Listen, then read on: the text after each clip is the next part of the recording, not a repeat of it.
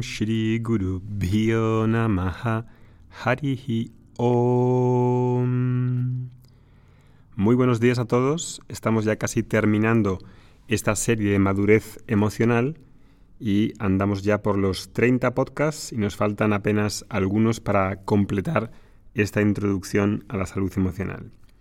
De aquí a unos días voy a comunicaros un curso de profundización en la madurez emocional para los que queráis escuchar más sobre este tema, para los que os haya aportado valor real a vuestra vida y hayáis visto los beneficios de esta educación espiritual en la forma de podcasts organizados y semanalmente. Creo que estamos entregando bastante valor con estos podcasts y este curso adicional pues continuará en esa misma línea para los que sepáis apreciarlo.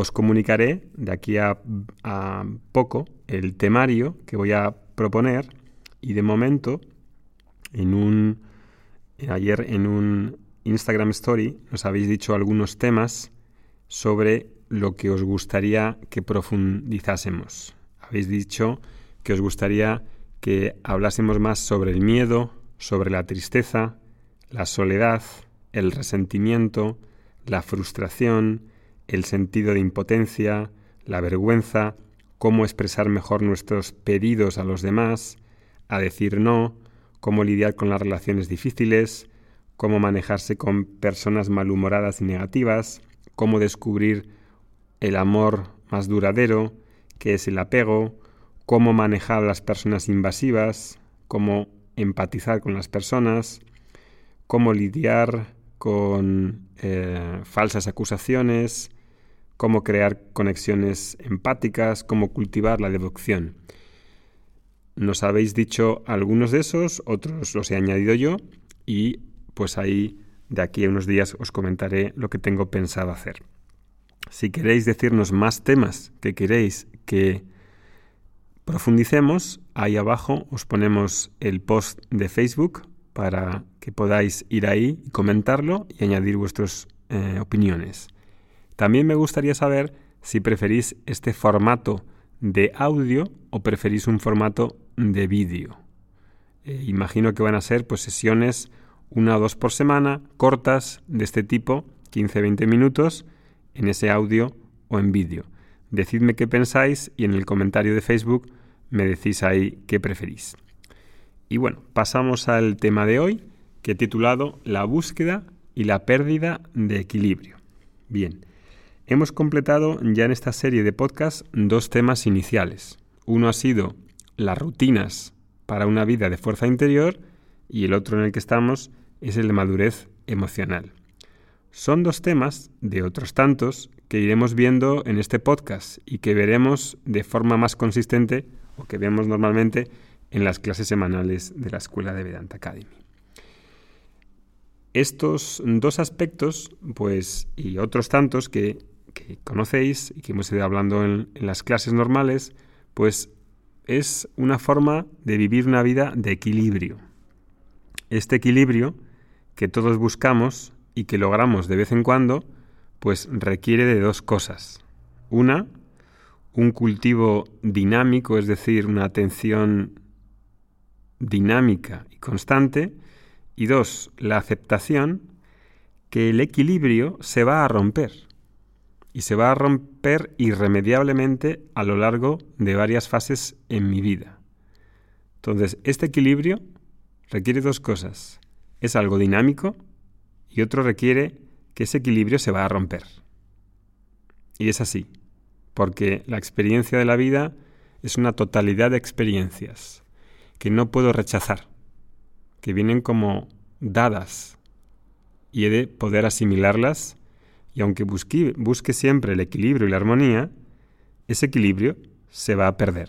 Voy a tratar de reequilibrarlo, sí, siempre, pero también hay una reflexión más profunda a hacer y es ver si puedo estar bien aún estando en desequilibrio.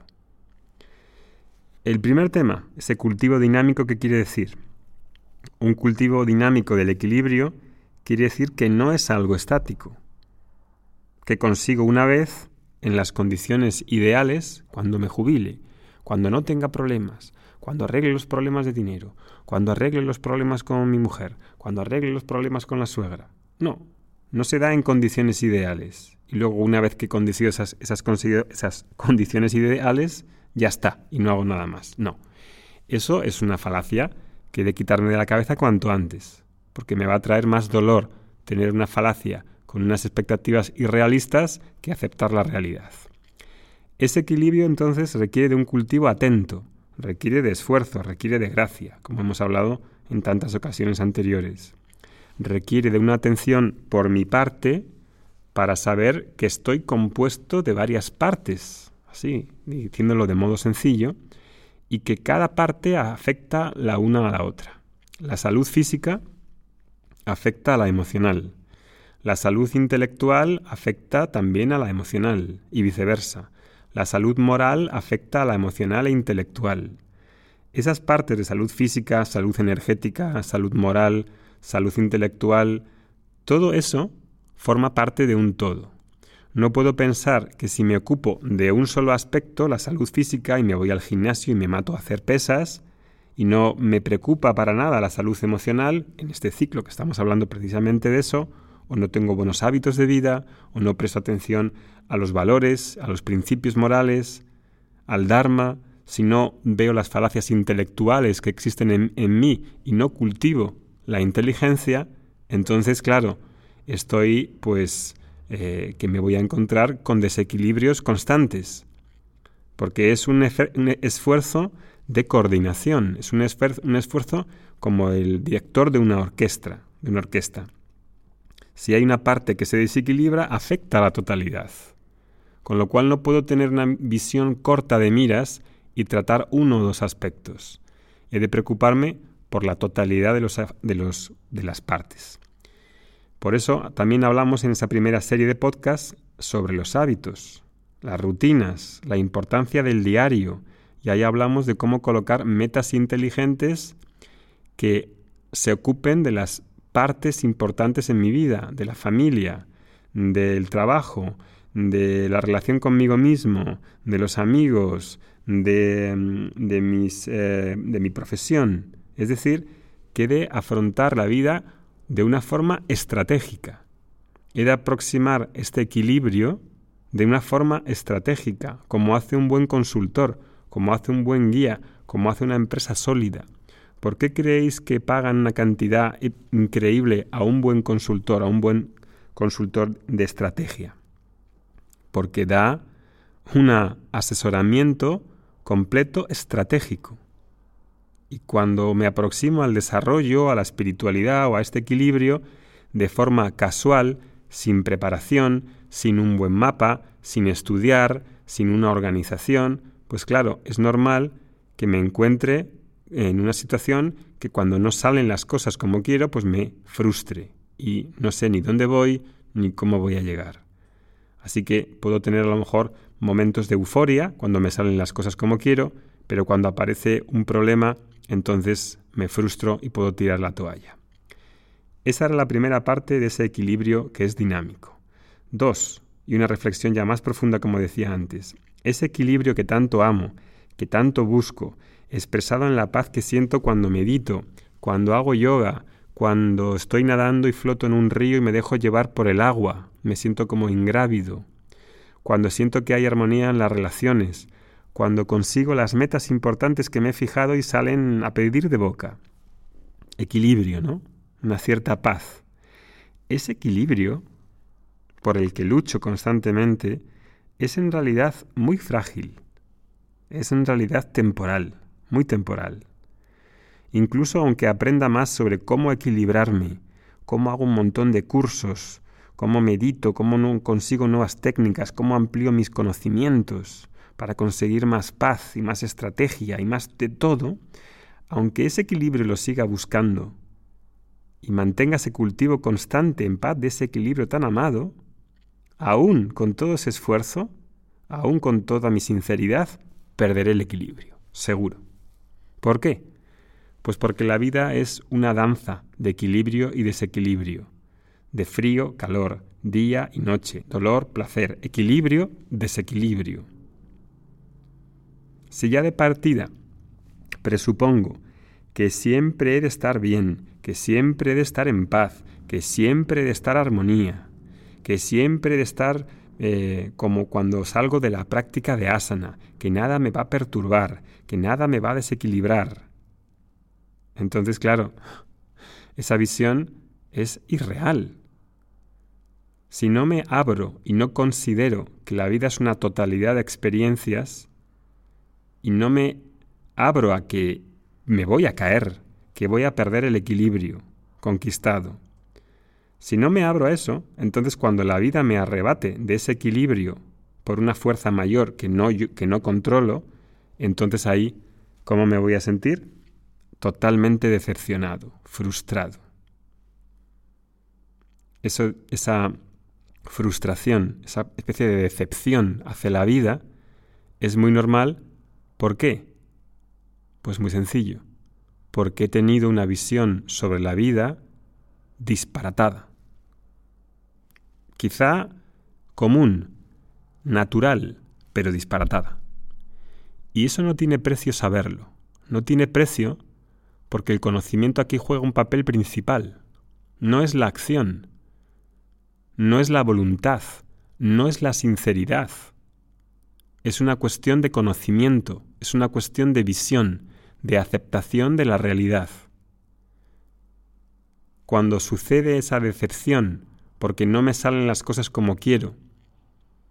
Y tengo varias pérdidas de equilibrio importante, puedo utilizarlas para hacer una relación, una reflexión más profunda de la vida y ver si existe la posibilidad de que aún en medio del desequilibrio, en medio del dolor, en medio de la dificultad y la adversidad, puedo permanecer en calma o me puedo frustrar, me puedo machacar más. Puedo tirar para los dos lados. Si hay una persona que está en búsqueda de una verdad y de una reflexión más profunda, entonces en Vedanta ha encontrado su mejor aliado. Porque Vedanta te va a hacer te va a ayudar a explorar si hay un espacio luminoso en ti que permanece intacto y que es accesible en equilibrio o en desequilibrio, que no depende del equilibrio y el desequilibrio. Esa reflexión ya no es la búsqueda de equilibrio en sí, que es como digamos otro nivel, un nivel inferior, no porque deje de buscar el equilibrio. Esa reflexión de una persona que ha tenido ya suficientes experiencias en la vida y ha visto esa dualidad y esa lucha, es una persona que ha dado un paso más y que ya no lucha por rechazar las experiencias de desequilibrio porque sabe que forman parte de la totalidad de la experiencia humana. Esa reflexión es parte de una persona de mayor comprensión, y eso es parte del estudio de Vedanta, del conocimiento de uno mismo. Normalmente, esta parte se abre, está disponible, cuando la persona ya sabe encontrar un equilibrio mínimo y sabe aceptar que la vida también tiene desequilibrios y que forman parte de esa totalidad. Si la persona no sabe encontrar un equilibrio mínimo y se da al alcohol, eh, no tiene ninguna capacidad de mínimo de automaestría, mínimo digo. Entonces Vedanta no funciona en ese nivel de la reflexión profunda. Primero necesita equilibrarse. Y ahí para equilibrarse vamos a encontrar un montón de cosas en la propia tradición médica. Yoga, asana pranayama, valores, saber comer, saber alimentarse.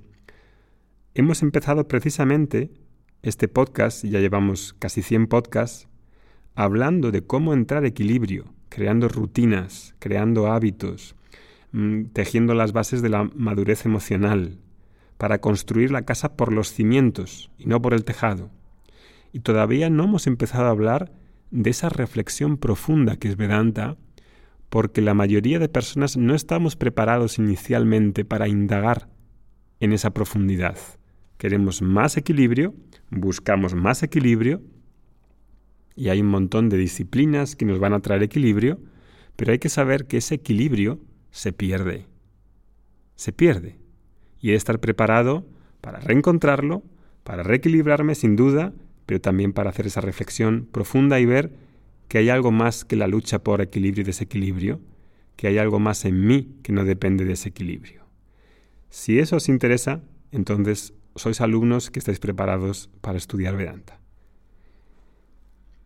Si os parece que os ha gustado este podcast y los anteriores, dejadnos unas buenas reseñas en el Apple Podcast, en Spotify, y así pues aparecemos más valorados y hay más personas que nos pueden encontrar para beneficiarse de esta visión. Que tengáis un muy buen día. Hariom.